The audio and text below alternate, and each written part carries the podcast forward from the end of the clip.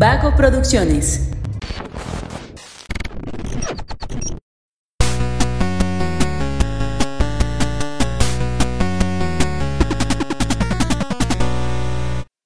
Hola, hola, ¿cómo están? Muy buenas a todos y bienvenidos a un episodio más de Punto Geek. El podcast donde la cultura pop y el entretenimiento están en su punto. Yo soy Luis Montes y el día de hoy vamos a hablar de una película que se nos ha estado vendiendo como la película.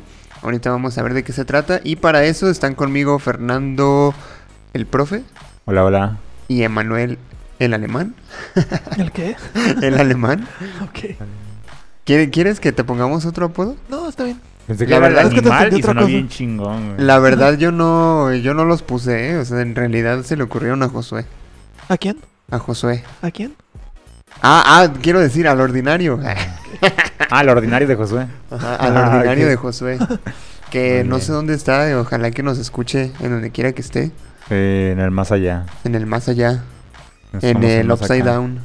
En el upside down. Mario también está. Por ahí no vemos una dónde está. lamparita parpadeando, seguramente es, Es Josué comunicándose en Sí, código claro. Morse, ¿no? Mientras suena su canción favorita para que Vecna no se lo chingue. ¿Cuál podría ser la canción de Josué? Mm, ¿Alguna de enjambre o de A los ver. Beatles a lo mejor? Fiesta, fiesta, pluma, pluma.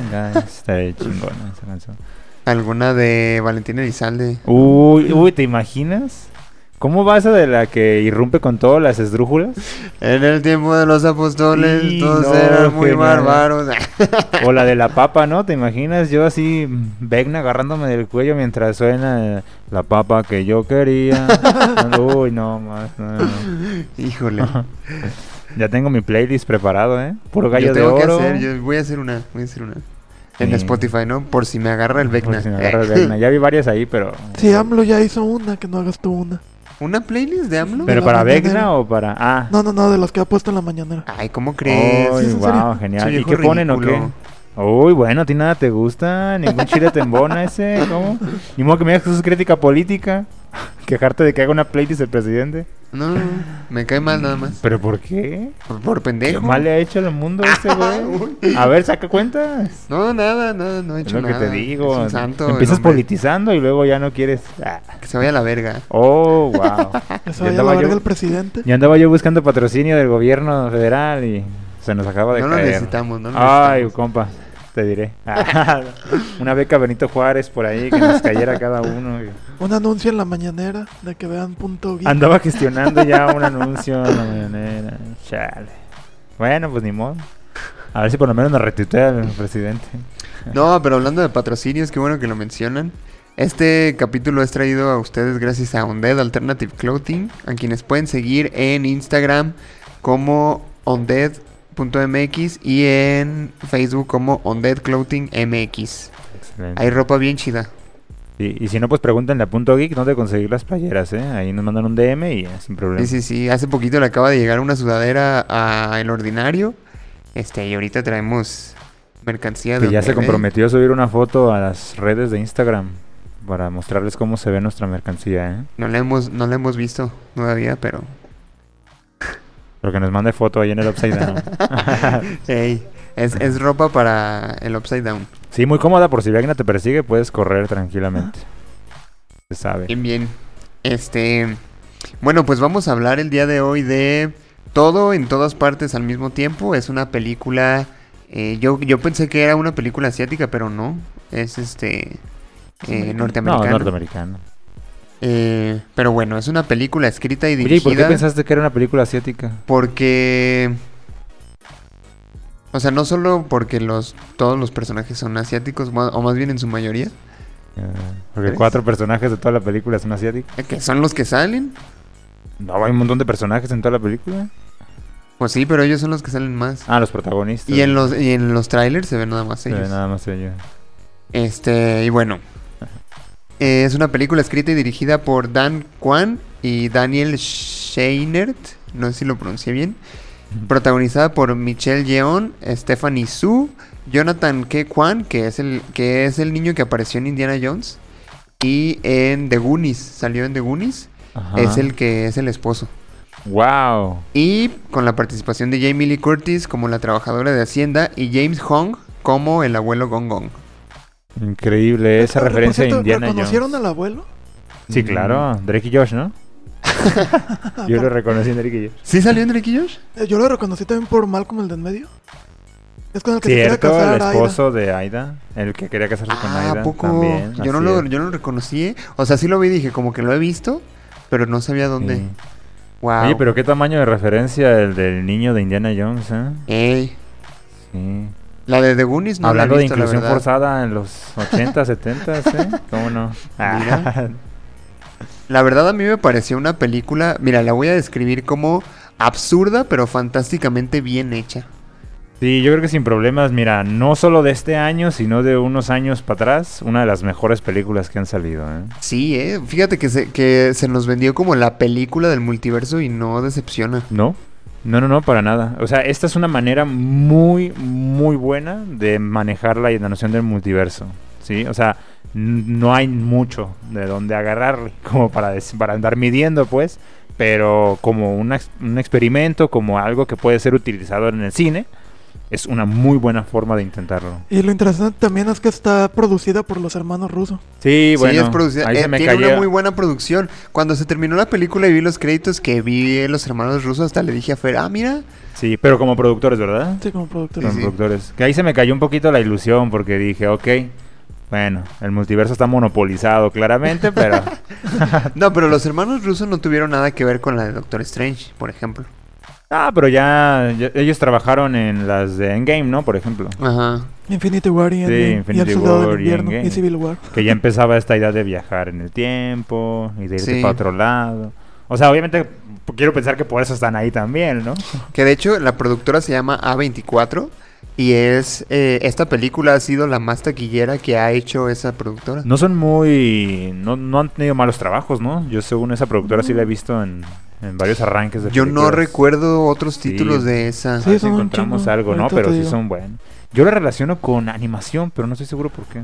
No, de hecho creo que no tiene mucho, al menos haciendo así como que... Mira. Spring Breakers. eh, Ah, la he visto. eh, Midsommar, Enem- el. Hereditary, El Ah, Faro, Under the Skin. Luz de Luna, Lady Bird. Nah, mames. Ex Máquina, no mames. Ah, Sí. bueno. Diamantes en Bruto. Con Adam Sandler. The Witch. La Bruja. Nah, bueno, Green con Room. razón. Sí, estoy no, Sí. Lobster. Oye, por pero entonces ahí sí me suena... Y entra en la línea de esa categoría de películas, ¿eh? No es una película familiar, no es una película para, para niños, es una película seria, güey. A mí me parece sí. una película completamente seria, a pesar de que es comedia. Sí, es que realmente eh, tiene... Yo creo que te... te... Oye, sí tienen un chingo, ¿eh? Te lleva por un montón de emociones, ¿no? O Sí, sea, te ríes, lloras, te enojas. Sí, completamente. O sea, Yo creo que es muy difícil no dejarse llevar por esa película. Yo creo que una recomendación que podría hacer, aunque las recomendaciones deberían venir al final, pero es dejarse llevar con la película. Hay que verla dos veces. Yo no he visto la segunda, esta primera lo único que hice fue dejarme llevar. Yo no también, la vi la con ningún ojo crítico, ni nada por el estilo. Entonces yo todavía no sé si cuántos errores le pueda encontrar a la película, porque lo que hice fue disfrutarla completamente. Fíjate que se- a mí se me hizo extremadamente loca, pero, o sea, cuando yo veía eh, escenas o cosas que decía, ¿qué está pasando aquí? No podía dejar de pensar, ¿cómo es que a los escritores se les ocurrió hacer algo así de cabrón, güey? O sea, ¿cómo? No, no entiendo. Me gustaría conocer el proceso creativo detrás de todo eso. Sí, claramente hay... A eso le podemos llamar creativo en el sentido de que se nos trata de ofrecer algo eh, diferente. Y los No. escritores son los directores, ¿no? ¿Ah, sí? Sí. No, increíble. si has visto Escrita y dirigida Army por Man, ellos. Si has visto Swiss Army Man, o sea, ya te esperas algo. ¿Es de ellos? Sí. Ah, claro. También toda una muy buena película, ¿eh? Swiss Army Sí. Man, de Mac- con- totalmente. Sí. Mira. Con este... Paul Dano y Daniel Radcliffe. Paul Dano. Sí, El Daniel acertijo y Radcliffe. Harry Potter. Bueno, esta película está dividida en tres partes y me gustaría que fuéramos hablando como de parte en parte para ir como... eh, obviamente, mira, me gustaría que habláramos en este programa con spoilers porque creo que es necesario para la película porque Sí. hablar sin spoilers sería como no hacerle justicia a la película. Y pues bueno, mira, la primera parte es todo. La historia comienza con una familia de inmigrantes chinos enfrentándose a la complejidad de declarar impuestos en un país extranjero con el riesgo de perderlo todo si se presenta un error. Es la primera parte de la película y el momento donde se presenta el conflicto. Se da a conocer que existe el multiverso y que por alguna extraña razón la protagonista es la única que puede detener el fin de este y otros universos que están siendo amenazados por una fuerza maligna. La protagonista descubre que puede acceder a las habilidades de sus variantes multiversales y al mismo tiempo experimenta lo que hubiera sido su vida si hubiera tomado otras decisiones. Es aquí donde se muestran universos que rayan en lo absurdo, pero en un multiverso infinito cualquier cosa es posible. Me gusta mucho cómo al momento de que, de que pasan de, de universo a universo, tienen que hacer cosas bien absurdas. Sí, es Y el, el, el esposo lo explica, ¿no? O sea, para pasar a un universo X, tienes que hacer algo que puedes hacer en ese universo, pero que aquí no lo haces, ¿no? O así lo entendí yo. no Claro, sé pero hay que dejar algo muy en claro. No es como que pasen de universo a universo. Lo que hacen con ese mecanismo es aprender las habilidades. Es como acceder a la conciencia de correcto. la otra persona, ¿no? Sí, y ellos como que automáticamente saben lo que la otra cosa, la otra sabe en cuanto a habilidades y conocimiento. Entonces es nada más como conectar las mentes. Y entre más improbable sea lo que hiciste, más lejano es Sí, el, hay, el hubo, universo. hubo un momento, o sea, porque les planteaban, o sea, ellos tenían un equipo que les apoyaba, ¿no? Había un equipo técnico, por ahí informático, no sé cómo llamarle, Del alfabeto. que les informaba, el del alfabeto es correcto, que les informaba cómo, cuál era la ruta, ¿no? Le llamaban ruta a este mecanismo de si masco un chicle, o me meto un trancazo en la cabeza, o me introduzco algo en ciertas partes del cuerpo, ¿no? Eh, les planteaban la ruta, pero hubo una escena, ustedes me corregirán, donde simplemente le dicen, haz algo absurdo, a ver qué pasa. No, pero ella lo entendió así. Ok. eh, o al menos así lo recuerdo yo. Que a la, a la protagonista dice, bueno, es que si hago algo absurdo, me voy a conectar con algún universo. ¿verdad? Que Con sea". algo. Ajá. Sí. Que siendo así, me parece totalmente lógico que haciendo cualquier Sí, cosa con- te puedes conectar con un universo. Bueno, ¿no? aunque da más risa si piensas que el principio tiene que ser algo ridículo. Sí. O sea, mejor tomarle un vaso no es suficiente. Ajá. Tienes que hacer algo ridículo, como echártelo en la oreja, no sé, algo que pueda sonar ridículo. Entonces ahí sí podrías acceder a cualquier Pero no necesariamente tiene que ser algo ridículo, porque el papá en un punto, para cambiar de conciencia, pues solamente masticaba un chicle. Masticó un lápiz de- para los labios. Ajá. O sea, era ah, como no, pero no, pero masticó algo, ¿no? un chicle pegado en la mesa, güey. Eso no Sí, es. cierto. No, bueno, sí, bueno, si para ti no es O sea, ridículo. y, aparte, ser como- y aparte lo de masticar el labial o la cosa Sí. esta, pues, digo, ¿quién hace eso? claro. O sea, sí, sí hay Sí, o sea, no era un chicle nomás, tenía que haber sido un chicle debajo de una mesa. Sí. Sí, pero fíjate que esta parte es la más larga de, la- de las tres partes, o sea, es la más larga, y creo que sí llegó un punto en donde yo decía, ah, bueno, ¿y qué más? O sea, porque ya llegó un punto en el que estaban cambie y cambie de, de conciencias multiversales, por decirlo de alguna manera. Y peleando y todo, que las escenas de acción son muy buenas, la verdad. Muy yo creo que sí tengo que destacar que esta película hace muy bien el, el tomarse en serio el tipo de escena que quiere hacer. O sea, si va a ser una escena graciosa, la hace muy graciosa. Si va a ser una escena seria, la hace muy seria. Si va a ser una escena de pelea, son unos madrazos bien chingones, güey.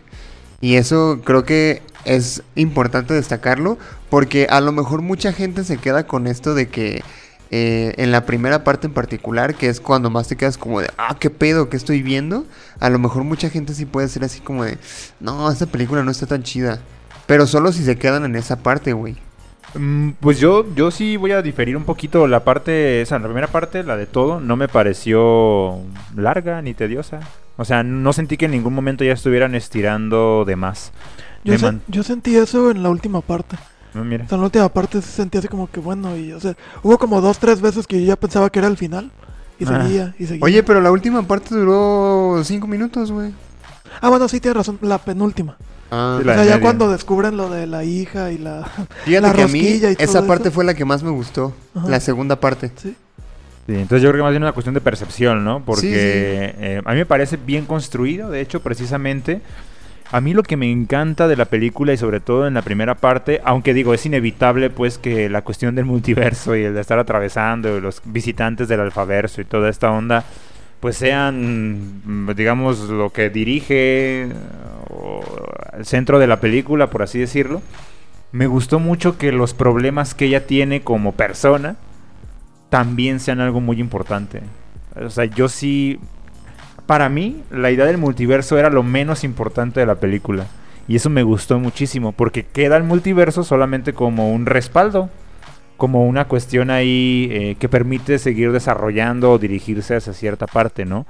Eh, y no precisamente lo, lo importante que era denotar este sentimiento de frustración que tenía nuestra protagonista, ¿no?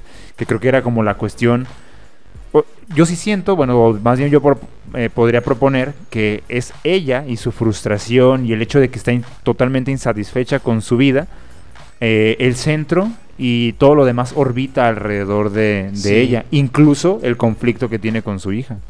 Sí, de hecho, yo creo que eso es lo principal y, y me gustó cómo lo manejaron porque creo que no le, no le quitaron importancia a ninguna de las otras problemáticas y al contrario hicieron que empataran muy bien con la problemática principal, entre comillas, que era pues precisamente la vida de esta mujer y cómo se sentía al respecto. De hecho me gustó que lo acentuaran en el momento en que le dijeron, mira, todas estas eh, versiones tuyas del multiverso son decisiones que pudiste haber tomado. Sí, pequeñas variaciones. Incluso el esposo le dice tú eres la, versión más, más chafa del multiverso, ¿no? sí, Pero también me gustó cómo lo tomó ella, que no dijo así como, ay, no, soy una perdedora, ¿no? incluso logró como, como sacarle provecho a eso de, de, de ser la peor versión de ella misma. Probablemente es que así se sentía, ¿no? Como la peor versión de lo que pudo haber sido. Sí, definitivamente era una persona que vivía arrepentida de un montón de decisiones que tomó. Sí, pero se empatiza muy, muy cabrón con esa señora, ¿eh? Es que yo creo que puedes empatizar un montón con muchos personajes. O sea, con ella, con la hija, con el papá. Yo no podría empatizar con la hija, porque siento que el, conflicto de la hija es un conflicto juvenil. ¿Sabes? Como, o sea, no es cliché. ¿Y ya no eres joven? Propiamente, pues no. ¿Ah, tú sí sigues siendo joven? Claro. Ah, Ya tengo 17 años. Ah, un aplauso. bueno, yo ya no soy joven, ¿no?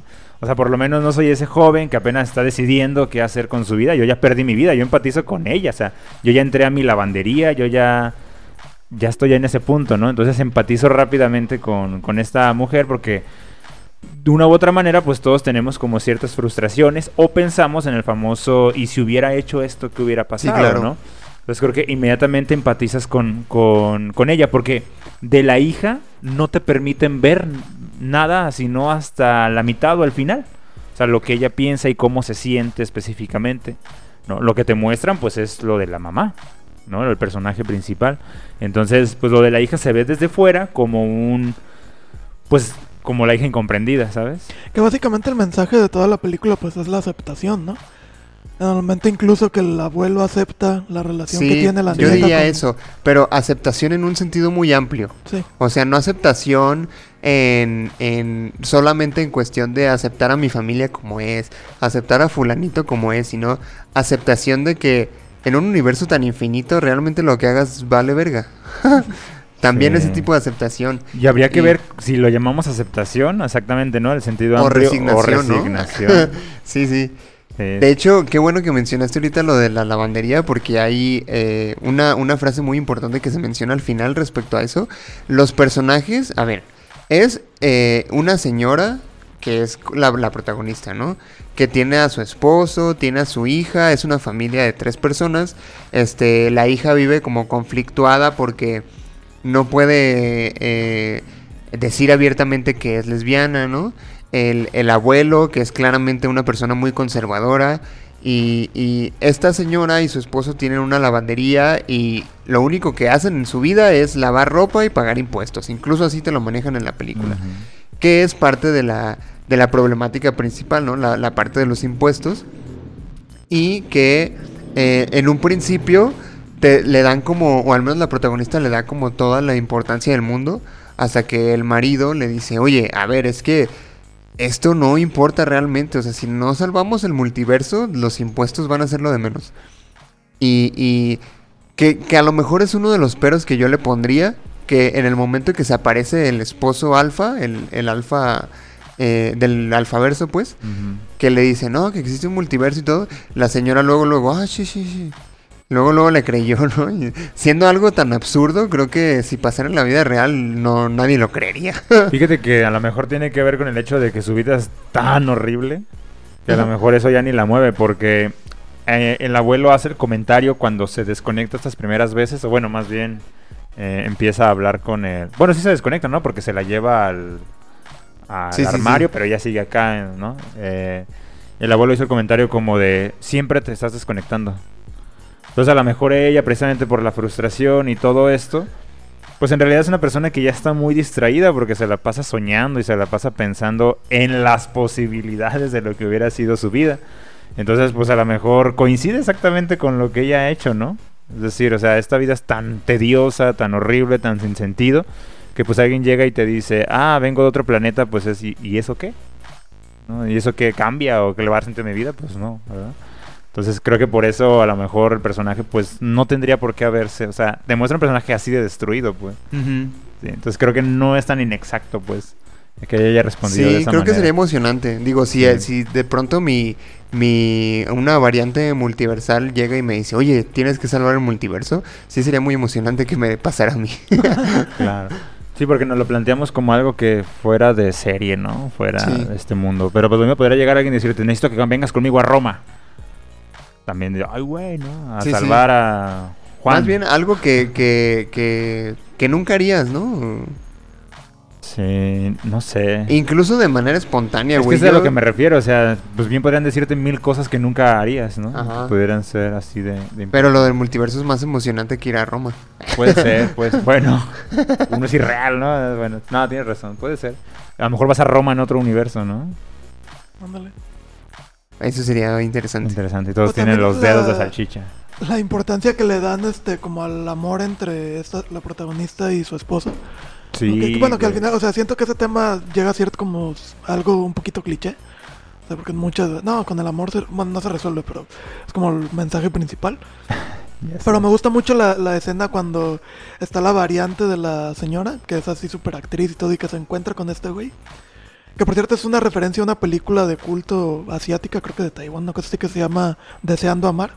Que yo la he visto y no me encanta, pero muchos críticos de cine la ponen como de la mejor película de lo que va del siglo XXI. No sé por qué, Ájala. pero a ese nivel.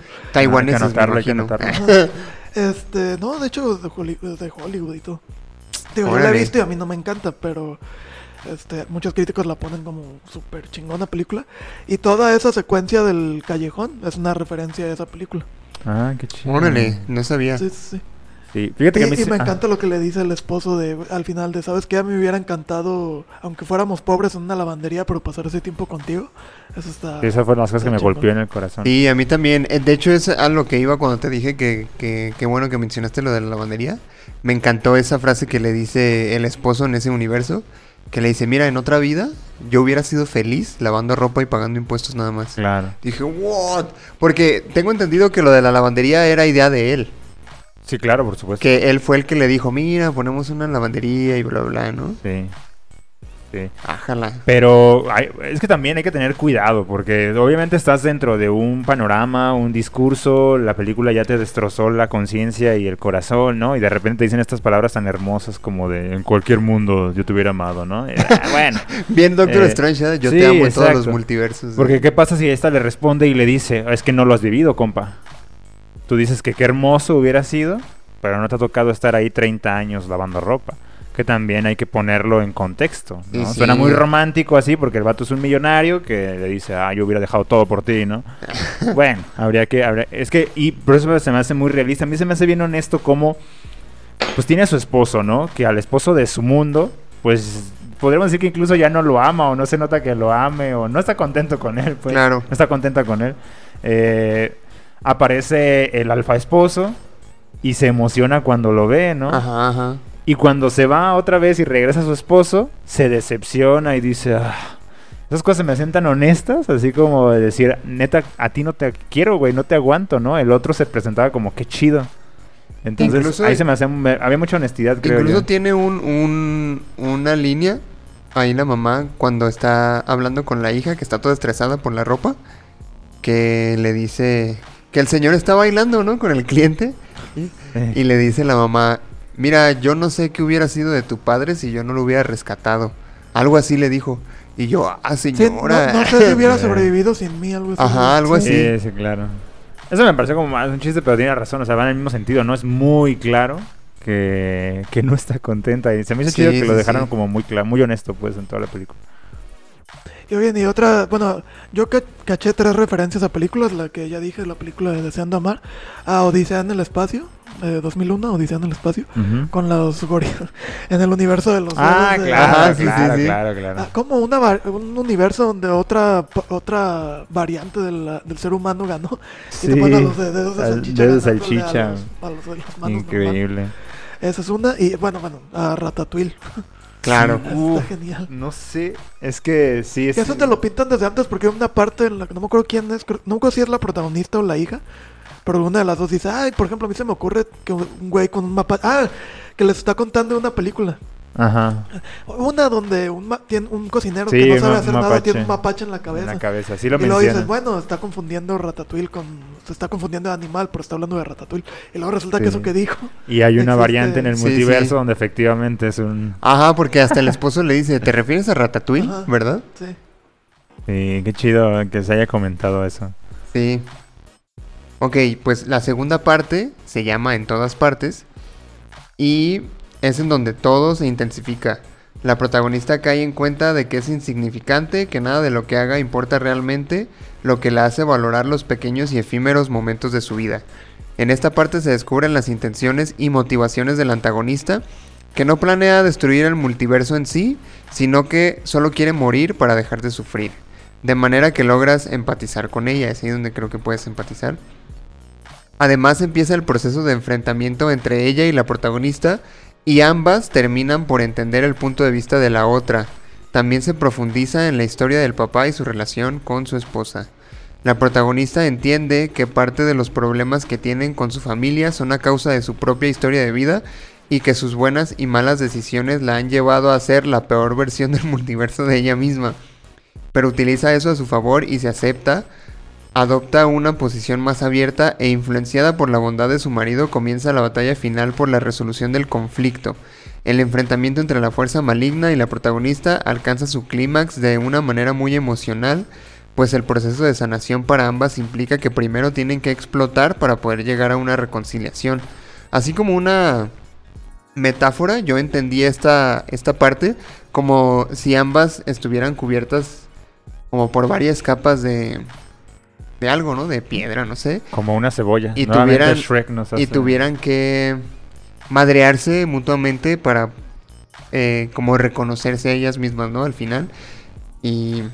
O sea, definitivamente fue un proceso doloroso para ambas, pero creo que muy efectivo. O- creo que no hemos aclarado que la fuerza maligna, entre comillas, es la hija de la Sí, protagonista. Y no hemos dicho que eh, Jamie Lee Curtis se llama. Ajá. Sale en esta película, ¿eh? No, sí dijimos. Ah, sí, la reina principio. del terror está Sí, sí. presente en esta película, entonces... Y que puede dar más eh. miedo que Hacienda.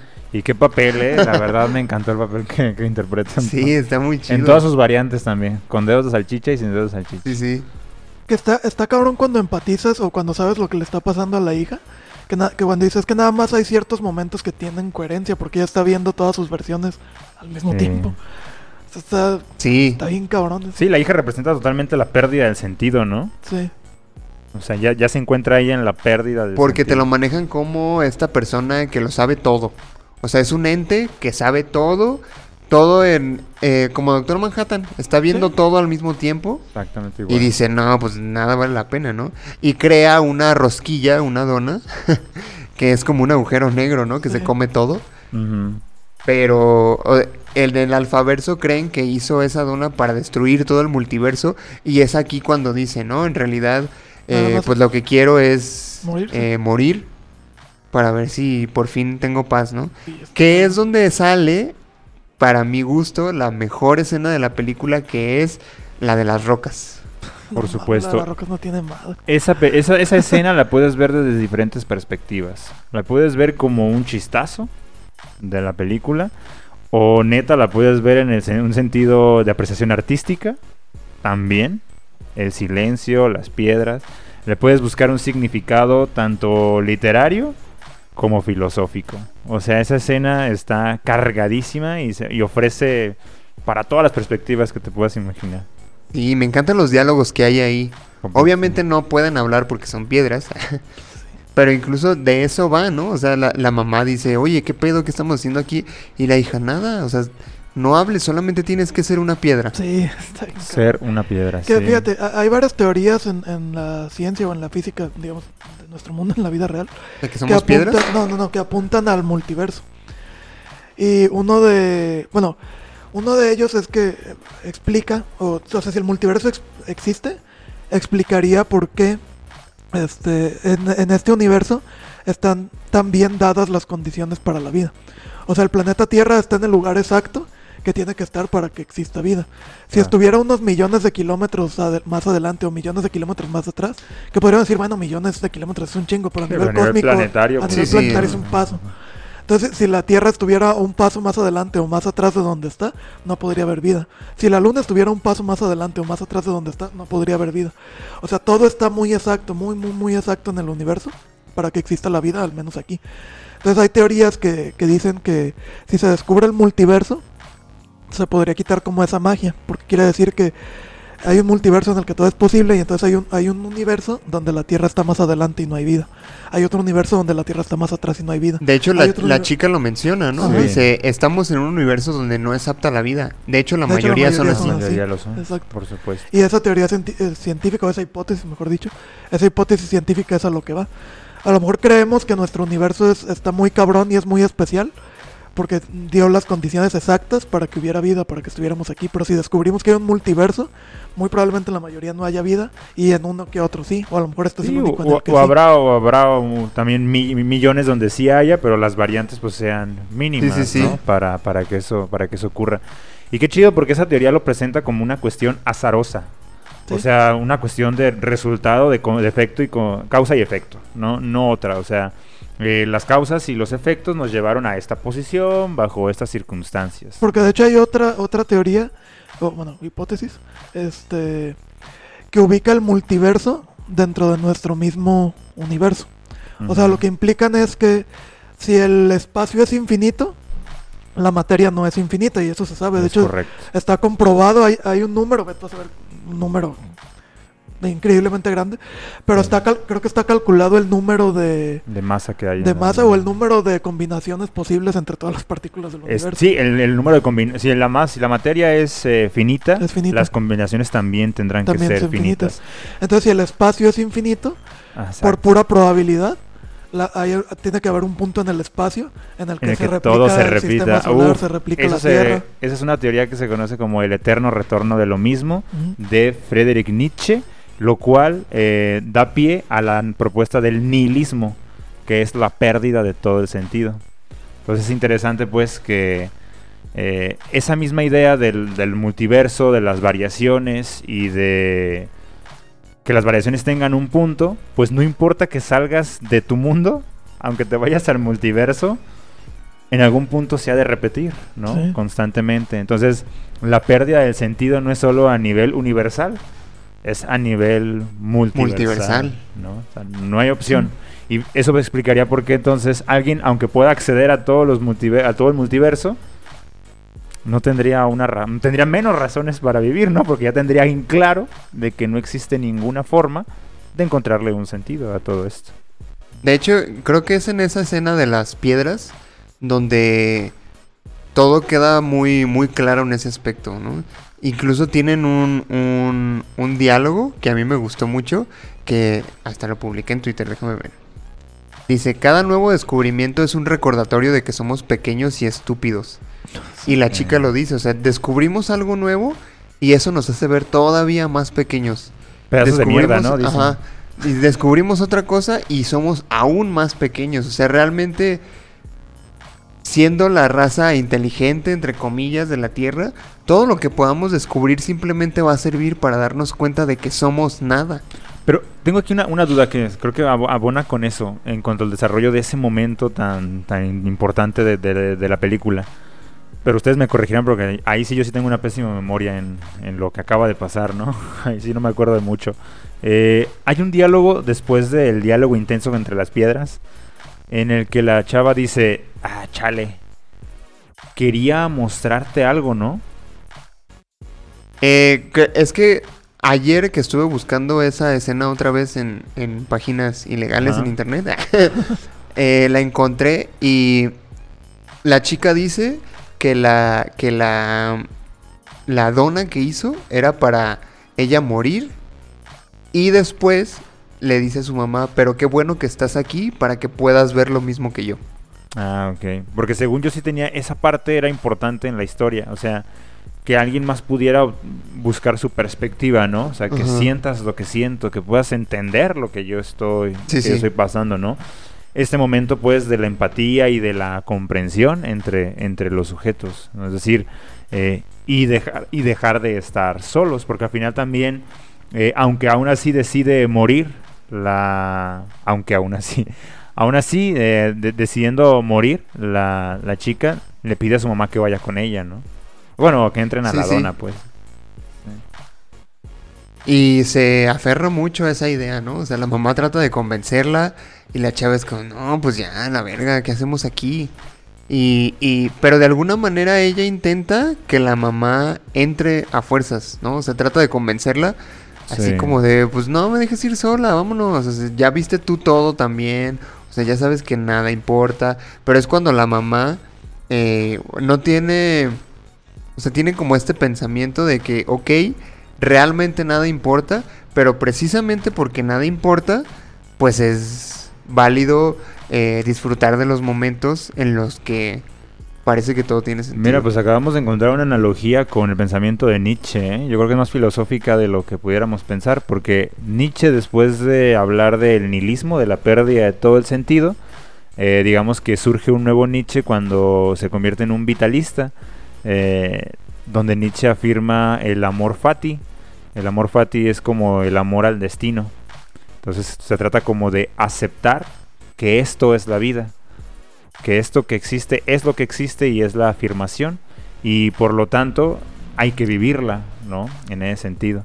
Entonces pasa lo mismo con esta mu- mujer, ¿no? Entiende que nada tiene sentido, pero a pesar de eso, pues se queda con la vida, con lo que sí tiene, que es pues su propio... Claro, de propio hecho al final la chica tiene un diálogo, o sea, cuando están hablando ya que la morra está por subirse al carro y, y, y la mamá se queda en la lavandería, sí tiene, la, la chica menciona algo de esto, dice, cuando le dice, es que siempre nos peleamos, es mejor que cada quien siga por su lado, dice, es que hay momentos efímeros, así muy pequeños, en donde parece que todo tiene sentido, pero en realidad no.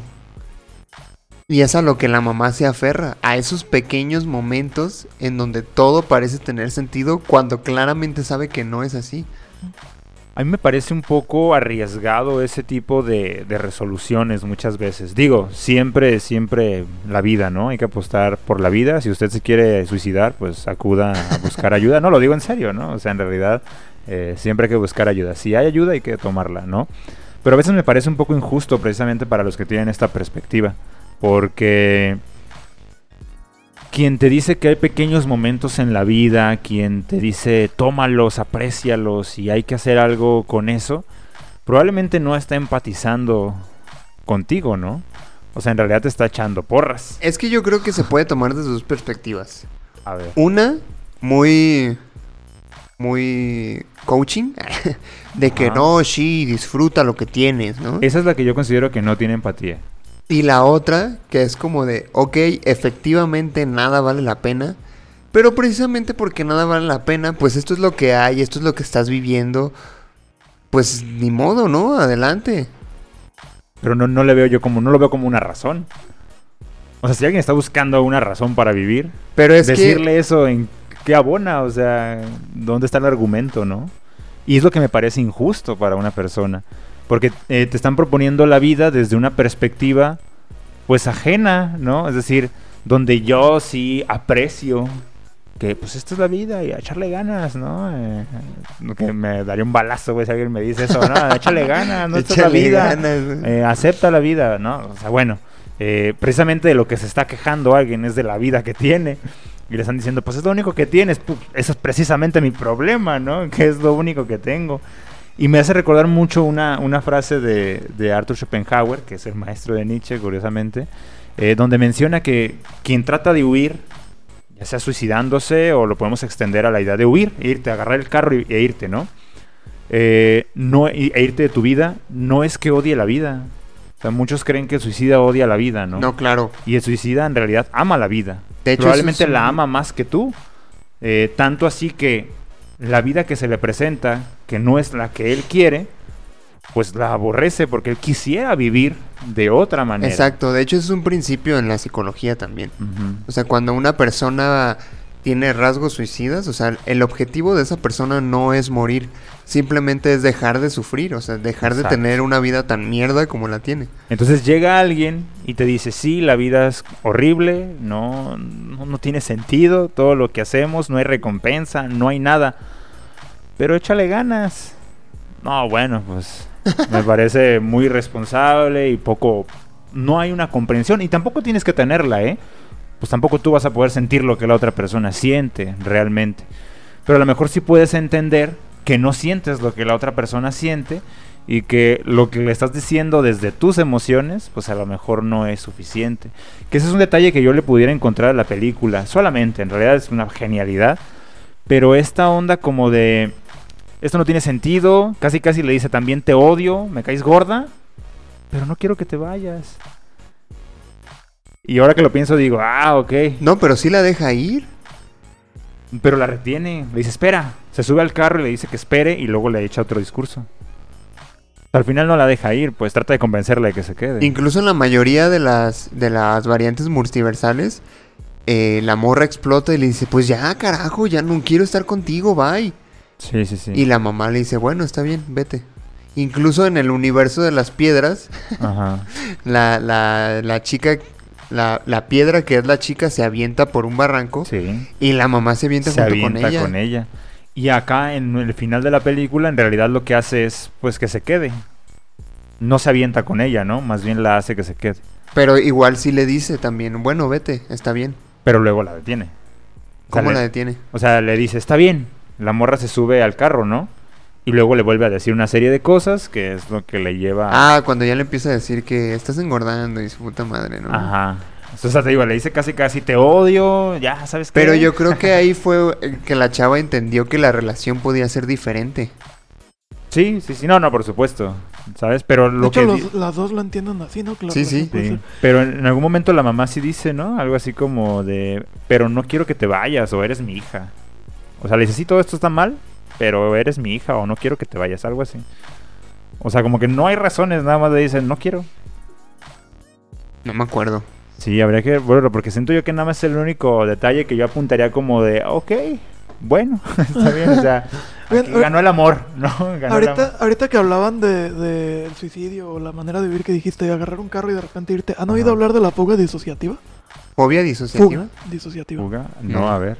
Que de repente son personas que eh, que un día agarran su carro o, caminan o lo que sea y se van a otro lugar a, a vivir. Y Ah. tienen como una especie de amnesia durante días o incluso semanas. Pueden ser horas, días o semanas. Que se van y no saben nada de su vida pasada. O sea, por ejemplo, es como si yo agarro de repente un camión a, yo que sé, a Tepatitlán. Y duro dos semanas en Tepatitlán y digo que soy otra persona y no recuerdo mi vida en Guadalajara. Ah. A y paso dos semanas allá y de repente un día regreso acá y ya todo como si nada. Habría que ver si regresas descansado, suena bien. si regresas chido con la Me voy a ir a Mazamitla, ¿no? Eh. La fuga disociativa se caracteriza por un viaje repentino lejos del hogar o del trabajo, con incapacidad para recordar el pasado y con confusión acerca de la identidad previa. No, hombre, pues GPI, ¿no? Diría la chaviza. GPI. A ver, por aquí había un caso. No antojen, ¿eh? Deja saco todos los memes de la chaviza. En términos de antojar. La verdad, a mí esa segunda parte fue la que más me gustó. Sí, segunda parte carga con las mejores escenas, creo yo. Eh, las más significativas o las que más, más van a trascender. Un, poco ahí, eh, sin duda. Aunque yo sí sostengo pues que la primera me parece una genialidad porque es donde se empiezan a presentar eh, los primeros chistes. No sé, de una manera... O sea, ahí empiezas a ver la mezcla entre acción, comedia, seriedad, todo. Es que yo creo Ah. que esta película empieza siendo un completo y reverendo desmadre y se va ordenando poco a poco hasta el final. A mí se me hizo como una combinación entre Multiverse of Madness y Scott Pilgrim. O sea, que de repente... Bueno, Un poquillo ahí. ajá. Sí, Sí, o sí, sea, tiene un que de tipo de comedia muy, muy, muy similar. Sí, porque de repente pasan cosas como en Scott Pilgrim que dices, ¿esto qué? Ajá. O sea, nada más te empiezas a dejar llevar porque no tiene sentido y de repente acá pasa algo similar. Y, y mira, es, es increíble porque utiliza comedia que pudiéramos decir. Pues muy tonta, ¿eh? O sea, hasta eso. Sí, Sobre todo sí. con la cuestión ahí de. Del plug, ¿se llaman? Como una especie de dildos, pues ahí. Ah, que, sí, sí. ajá, que. Que, supone que son reconocimientos, ¿no? Que Sí, tiene- son reconocimientos Ajá, de sí, Hacienda, son ¿eh? reconocimientos. Tiene todo Son el sentido del mundo. reconocimientos. Tiene todo el sentido del mundo que sean de Hacienda. Ah, de- eh, pero sí, y que eso me parece una comedia muy, muy tonta. O sea, introducirte un- en una película, ¿no? Ese recurso. O incluso lo de los dedos de salchicha, güey. Sí. Pero es Claro. que yo creo que tienen la justificación perfecta. En un multiverso cualquier mendiga cosa puede ser posible, güey. No, bueno, lo de los sí, pero el hecho de tener que meterte un algo en el, en el ano, ¿no? Este, ya me parece un recurso de comedia, pues, de anos, Sí. ¿no? Entonces, o sea... Comedia de anos. Exacto. Entonces, eh, aunque pueda ser así, me pareció bien utilizado. No vuelve tonta, no vuelve estúpida la película. Porque tiene esos momentos en los que regresa otra vez la crisis del multiverso y donde... Sí, no, sí. no, bueno. Y que lo conectan muy bien, pues. Sí, sí, sí, completamente. Está muy chido. Y bueno, la última parte, que se llama al mismo tiempo, es la parte final de la película. Todo se resuelve, la fuerza maligna abandona su deseo de acabar con todo, los problemas en la familia se solucionan y todos se aceptan entre ellos. La historia concluye con una familia de inmigrantes chinos enfrentándose a la complejidad de declarar impuestos en un país extranjero con el riesgo de perderlo todo si se presenta un error, pero ahora sabiendo que en la inmensa que en la inmensidad del multiverso eso no significa nada y que aun cuando nada parece valer la pena puedes encontrar motivos para Hasta me sonreír. sentí en leyendas legendarias, ¿eh? Eh, que en un momento tengo a Badía aquí delante de mí. Y cito, Eh, no, no, no. Es que realmente eh, no necesitas la existencia del multiverso para quizás llegar a una conclusión así. El, el universo es tan grande que, güey, sí, sí. Sí, de por repente supuesto. nuestros problemas es como no Eh, Sí. En la escena de las rocas lo dicen, güey. ¿sí? Dicen, a ver, en- hay un momento en donde creíamos que nosotros éramos el centro de todo. Luego descubrimos que hay un sol entre trillones que hay en el universo. Y aunado a eso, hay un multiverso en donde existe X número de soles, ¿no? O sea, realmente... Neta que está muy cabrón dejar de creernos tan especiales. Creo que Sí. es algo que debería de ocurrir. Y, y que no sea una especie como de retorno, ¿sabes? Porque a veces entendemos que dejamos de ser especiales y luego llega alguien, hashtag o Didu Peirón, ¿no? A decirte, y eso es, y eso es lo que nos hace especiales, ¿no? Entonces, habría que ver cómo sería una vida donde verdaderamente no insistamos en convertirnos en el centro de algo, ¿no? O sea, dejar de pensar en yo, yo, yo, que sería como esa constante de siempre regresar a ser especiales. Y pues tratar de vivir fuera de eso, ¿no? O sea, creo que sería interesante eh, entender lo que las piedras nos plantean. Pero sin querer dar ese brinco y ese mensaje eh, al final, ¿no? Que en esta última parte de la película yo de- le de- decía aquí a... ¿Cuál es tu apodo? Se me olvida. Killjoy. A Kill, Killjoy. A Killjoy. eh, que por ahí tuvieron unos. un- ahí a punto de tirarse hacia el mensaje panista, ¿no? Donde la familia resuelve Ah, sí, sí, todo. sí, sí. Y el amor lo resuelve todo. Y yo antes era como tú, ¿sabes? ¿No? O cosas por el estilo, ¿no? Eh, estuvieron a punto de hacerlo. Que fue tan breve que no hay problema. O sea, no caímos en esa, en esa especie de resolución. Porque al final no era lo importante, ¿no? Que la familia estuviera unida. No, ese no era el mensaje, sino. Pues en realidad pues la crisis de vida, identidad y todo lo que es la relación entre madre e, e hija, ¿no? Propiamente. Pero por ahí sí dije, no, no, pues se pueden caer en ese punto, ¿no? De destruir al ser humano, a este ego tan grande, pero luego como que empezar a reconstruirlo desde otro punto, ¿no? Pero sería interesante saber cómo podríamos vivir una vida sin esa necesidad de que el ego se atraviese todo el tiempo, ¿no? Todo el tiempo. Que creo que esta película lo puede plantear.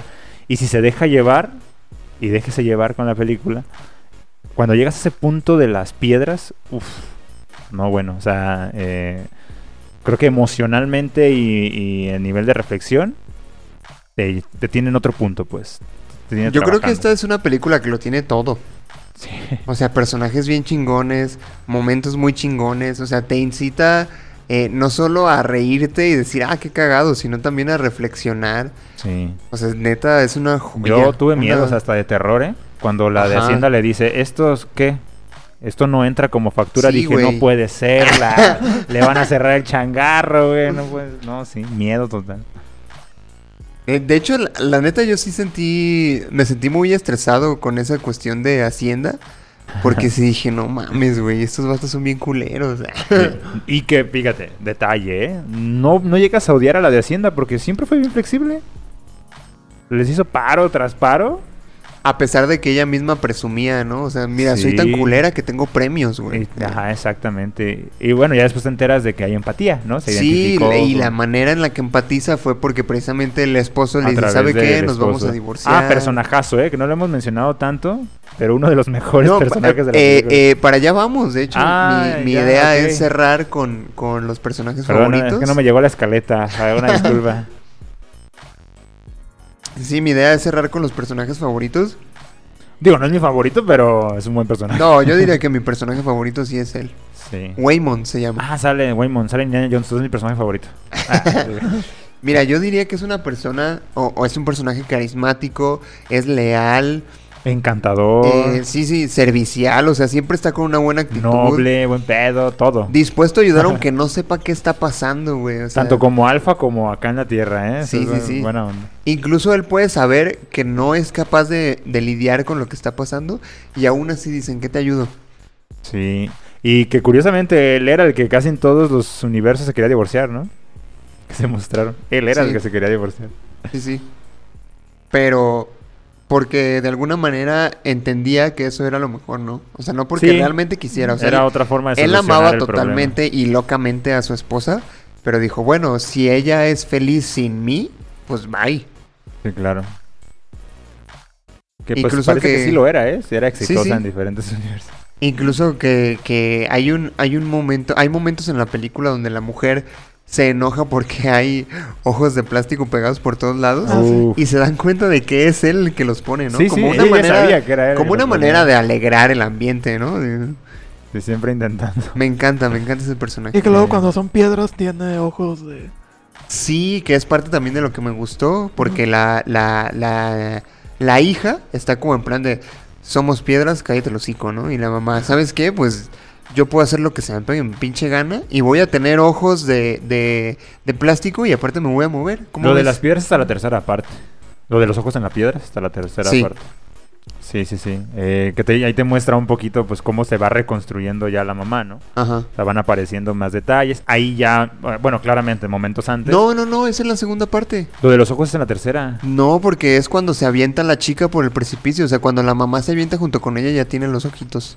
Ah, bueno, ya es en la resolución entonces, porque ya había pasado lo del esposo. Sí, sí. Ajá. Porque en ese momento ya puedes ver cómo ella se va reconstruyendo y con lo de los ojitos pues ya te das cuenta de que ya sanó, por así decirlo, que no sé si se sanan las cosas, pero ya sanó la relación con el marido, pues. Pues ahora Ajá. ya tiene ese detalle con ella, ¿no? Los ojos del marido. Entonces ya, ya hay como algo, bueno, siento que representa eso, ¿no? Este momento ya de superación con lo de relación con su esposo, pues ya viene integrado y pues, ahí ya vuelta con los ojitos, ¿no? Los ojitos con su hija. Bueno, siento que representa eso. Y bueno, ahí está el detalle de la familia, pues un poquito, pero. Sí, sí. pero No, sí. la verdad yo creo que eh, fue una película bien chingona. O sea, cuando yo entré a la sala de cine y empecé a verla, me quedé como este eh, chileno de la, del, del meme de Rápidos y Furiosos. el de, ¿Qué? ¿Qué? Sí. Y salí, no, güey, o sea, impactadísimo. Sí. Yo creo que sí me voy a quedar como personaje favorito la protagonista, la mujer. Te digo, ahí pa- para mí yo empaticé con ella. Bueno, me identifiqué, en empatizar nada, quién sabe, pero ahí me identifiqué con ella bastante. Bastante. Entonces, eh, y me divirtió un montón, ¿no? Sí, güey. Eh, sí, te- te- tenía muy buenos chistes, ¿no? Y la manera de reaccionar. No sé dónde la hemos visto más a ella en otras pe- películas, pero me pareció un excelente personaje y una excelente actuación también. Es una película muy buena, definitivamente. Sí. Y muy recomendable. O sea, yo diría que a lo mejor Depende mucho de los prejuicios de la gente, o sea, si eres una persona que no te gusta la ciencia ficción para nada, eh, no sé si te recomendaría esta película, porque claramente son cosas muy fantasiosas, pero yo creo que lo valioso de la película es eh, las reflexiones que puedes sacar de ahí. Sí, es lo que yo mencionaba, o sea, no, siento que sea un problema lo del multiverso, ¿eh? En realidad creo que... De hecho, lo del multiverso es una analogía a, a lo que claramente está planteando, ¿no? La misma película, que es esta onda de qué hubiera pasado si eh, hubiera tomado otras decisiones en mi vida. Sí. siento que nada más lo que hacen es materializarle a ella lo que lo que se ha planteado en su cabeza. Oye, la protagonista sale en la de Shang-Chi Mira, y en Guardianes de la Galaxia. pues ahí está. Ájala. ¿Guardianes de la Galaxia? Sí, Ah, sí, en la 2. Cameo post créditos. ajá. órale. En Kung Fu Panda 2, uff, estrella, estrella, ¿eh? Memorias de una geisha también en Avatar. Ah, bueno, esa película es otro, otra onda. Wow. No, pues sí, ya tiene su carrera, ¿eh? Sí. La de la momia. Ah, pero la 3. Bueno, oigan, pu- pues algo que quieran decir para concluir. Oye, Fer, yo, yo tengo una pregunta para ti. ¿En algún momento viste en la película a alguien con prendas de Undead? Eh, fíjate que hubo un momento en el que estaba yo tan concentrado en, la película sí, que pude captar ahí un pequeño detalle. Yo no sabía que Undead no solo hacía ropa, sino que también trabajaba en la utilería de las películas. Entonces, si usted presta atención, cuando están en un templo como blanco, eh, la dona, eso es tela de Undead. Ahí puedes ver la, la marca eh, cuando está así como en movimiento la cámara. Ahí puedes ver precisamente la, la calaverita. Entonces, la dona, si usted presta atención, está revestida con eh, tela de Undead. O sea, fue, fue elaborada por, por Undead. El que se me hizo interesante porque eligieron como uno de los elementos más importantes de la película. eh, y no tanto enfocarse como en vestir a alguno de los actores, ¿no? Sino que esta vez como dar un paso más, más allá. ¿Quién sabe qué es lo que nos espera en siguientes presentaciones, no? Undead presente en el multiverso. Sí, ¿no? sí, no, no, por supuesto. A lo mejor en las siguientes de Avatar, ¿no? Las del azul, quiero decir. Eh, a lo mejor por ahí en Pandora puedas ver uno que otra ave vestida de, ¿no? de- no, bueno. Que de hecho, fíjate que había visto un meme muy gracioso respecto a eso, donde en la primera película hay una, una, eh, un personaje de, de Avatar, de esos monos azules grandotes, que tiene una blusa de una universidad. Ah, mira. Y, y ponen en el meme, qué cagado que un alienígena azul se haya mandado a hacer una blusa enorme con su universidad, ¿no? Bueno, pues la- el alma mater nunca sale de uno, pues. Al rato yo con mi poderosísima benemérita. UDG, Ándale, el oye. ODG, ¿no? Emma, ¿algo que quieras concluir? No, la verdad a mí se me hace una película bastante recomendable, muy filosófica, de hecho, sí está como para cuestionarte varias cosas y está también para investigar eh, la cuestión del multiverso, digamos, en nuestra vida real, porque hay teorías científicas que apuntan a que existe un multiverso. Entonces sí está, sí está bastante interesante, pues preguntarnos qué, qué podría pasar con nuestra concepción de la vida si descubrimos que, que hay un multiverso y que hay versiones de nosotros mismos en otros lados haciendo otras cosas, estaría cabrón. Sí, sí. Mira, yo sé que siempre terminamos los episodios diciendo, no, vean tal cosa, porque para que ustedes se hagan su, su criterio, ¿no? En este caso yo diría que la vean porque precisamente es muy buena. O sea, sí, Sí. me atrevo a decir, es de lo mejor que ha salido en los últimos años. Eh, incluso podría atreverme a decir que es la mejor película de este año, aunque todavía estemos en, en junio. Sí, de lo que va es la mejor. Sí, sí, sí. Y, y que, que tengan la mente abierta a lo que van a ver, ¿no? Que realmente eh, rescaten lo valioso de la película, que es la reflexión que pueden sacar de todo esto, eh, independientemente de qué tan romántica se pueda poner la película, o de qué tan absurda, o de qué tan graciosa, yo creo que es un guion perfectamente bien construido, y definitivamente es una película que, que, que creo yo que podría volverse un clásico increíble. Sí, por supuesto. Yo, yo ya había sacado un comentario después de ver la película. eh, vo- voy a reiterar que le había dicho a Luis, por si en caso que escuche que me estoy contradiciendo, ¿no? Eh, mm, yo sí recomiendo que si tiene tiempo, si tienes tiempo, oportunidad de verla en el cine, la vayas a ver al cine, porque la experiencia va a ser muchísimo mejor. Pero la podrías ver en cualquier momento, en cualquier televisión, en tu celular si quieres, y aún así va a ser una excelente, excelente película. aquí hay un detalle que, que ocurrió que no suele ocurrir tanto. Para empezar, la sala estaba casi llena, ¿no? Cosa que no suele ocurrir tanto entre semana, ¿no? Para empezar. Y eh, por otro lado, toda la sala dominada. Todos riéndose en los chistes, debo decirlo. A un lado mío se sentó una pareja que llegó muy tarde. Estaban muy molestos. El tipo a un lado yo pensé que me iba a golpear en cualquier momento o alguien iba a golpear. Eh, 15 minutos después ya estaba completamente relajado. 30 minutos después ya se estaba riendo. Y era un matón, se le veía que, que mataba gente o algo así. Y mira, la película lo dominó por completo. Entonces, Es que si es quieres eso, o sea, reflexionar o no, no importa. La película por algún lado le va a llegar. Es una, es una, definitivamente vale la pena dejarse llevar por la película, ¿no? Sí. Oye, a mí me gustaría cerrar con un par de comentarios que, que vi en redes sociales. O sea, pregunté cuál era la opinión de la película para mencionarlos aquí en el podcast. Y mira, Jesús Omar Mendoza dice, a mí me encantó, estuve en muchos momentos que me caía del asiento de la risa, la escena de las piedras es la mejor, aunque también hubo algunos chistes que no me hicieron gracia y al contrario se me hicieron incómodos. El final es un poco predecible y un poco eh, romantizado, pero es muy buena película, quizá la mejor del año. Bien, pues coincidimos con él. Y Fernanda Pinel dice, la mejor película que he visto en el año. Hace mucho que no veía una peli que me mantuviera atenta todo el tiempo. Es de esas donde tienes que estar súper atento a todo, a lo que pasa para no perderte ni un detalle. Y siento que si la ves otra vez, aún podría sacarle más cosas. Sí fue predecible en algunos puntos, pero aún así era lo suficientemente loca para sorprenderte. Vaya.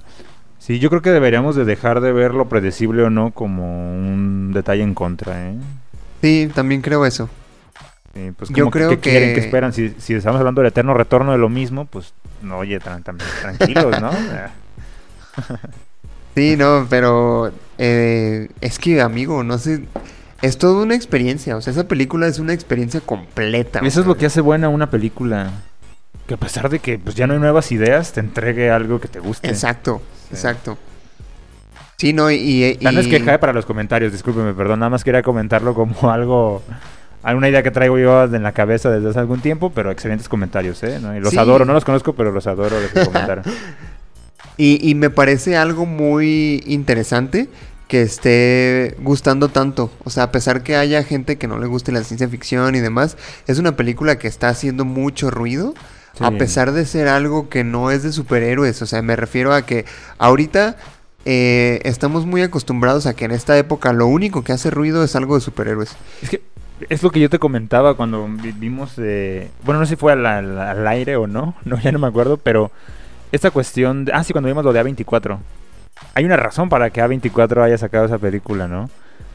Y voy a sonar bien arriesgado, pero a los que les gustó La Bruja, a los que les gustó Hereditary, a los que les gustó Lobster, o sea, que son producciones que 24, A24 ha sacado, eh, les va a gustar esta película. Es que la cuestión de la ciencia ficción a mí me parece tan irrelevante. A mí me parece algo chingón de la película, pero que no la hace una película de ciencia ficción. O sea, no creo que sea una película de ciencia ficción. Creo que es un drama. Sí, sí, totalmente. Sí. Pero Entonces, está por eso creo que trasciende, ¿no? Eh, bastantes nichos. O sea, va a trascender bastantes sectores. eh, y, y va a pegar más de ese lado, sí creo, la verdad. O sea, más de los que consumen este otro tipo de películas. Yo creo. Sí, sí, definitivamente. Incluso desde antes de que saliera, es que no sé en qué momento se haya estrenado en otros países, por ejemplo. Desde el año pasado, sí. ¿Sí? Creo que sí, ¿no? ¡Wow! O bueno, a inicios del año por lo menos. O sea, es que sí, sí. Bueno, inicios del año, vamos a la mitad, ¿verdad? Pues, pero Cuando iba a llegar a México, sí ya había mucha gente que hablaba de esa película. mínimo desde febrero, ¿no? Por Sí. ahí ya andaba saliendo. Sí, ya tenía rato haciendo ruido. A lo mejor se tardó mucho en llegar aquí a México. No, bastante. pero seguramente andaba festivaleando, güey, porque ¿A quién sabe? Se hubiera ganado algo, ¿no? creo que sí tiene un premio. Ah, pues habrá que ver en qué festivales. ¿En el de Guadalajara? Ah, el Maguey le van a dar. Ándale. Eh, pero bueno, eh, creo que esto ha sido todo por el episodio de hoy. Este, vayan a ver la película definitivamente y ahí nos platican en redes sociales qué les pareció. Que por cierto recuerden que nos pueden seguir en eh, Facebook y en YouTube como punto geek podcast y en Instagram como punto guion bajo geek guion bajo podcast. Tenemos Twitter también, pero nunca en la vida lo abrimos, entonces ahí no tiene sentido que nos sigan. Este, a las otras sí estamos como más atentos. Eh, las redes de Undead ya se las saben también. Undead.mx en Instagram y Undead Clothing MX en Facebook. Y pues nada, nos despedimos. Yo soy Luis Montes. Yo, Fernando Franco. Emanuel Martínez. Y nos escuchamos en el próximo episodio de Punto Geek. Hasta la próxima. Bye. O en otro universo también, ¿no? Con otro multiverso. Tenemos dedos de salchicha. Está bien cagado, güey. Tener dedos de carne de hamburguesa, a lo mejor. Carne molida pues no me parece que los dedos de salchicha sean.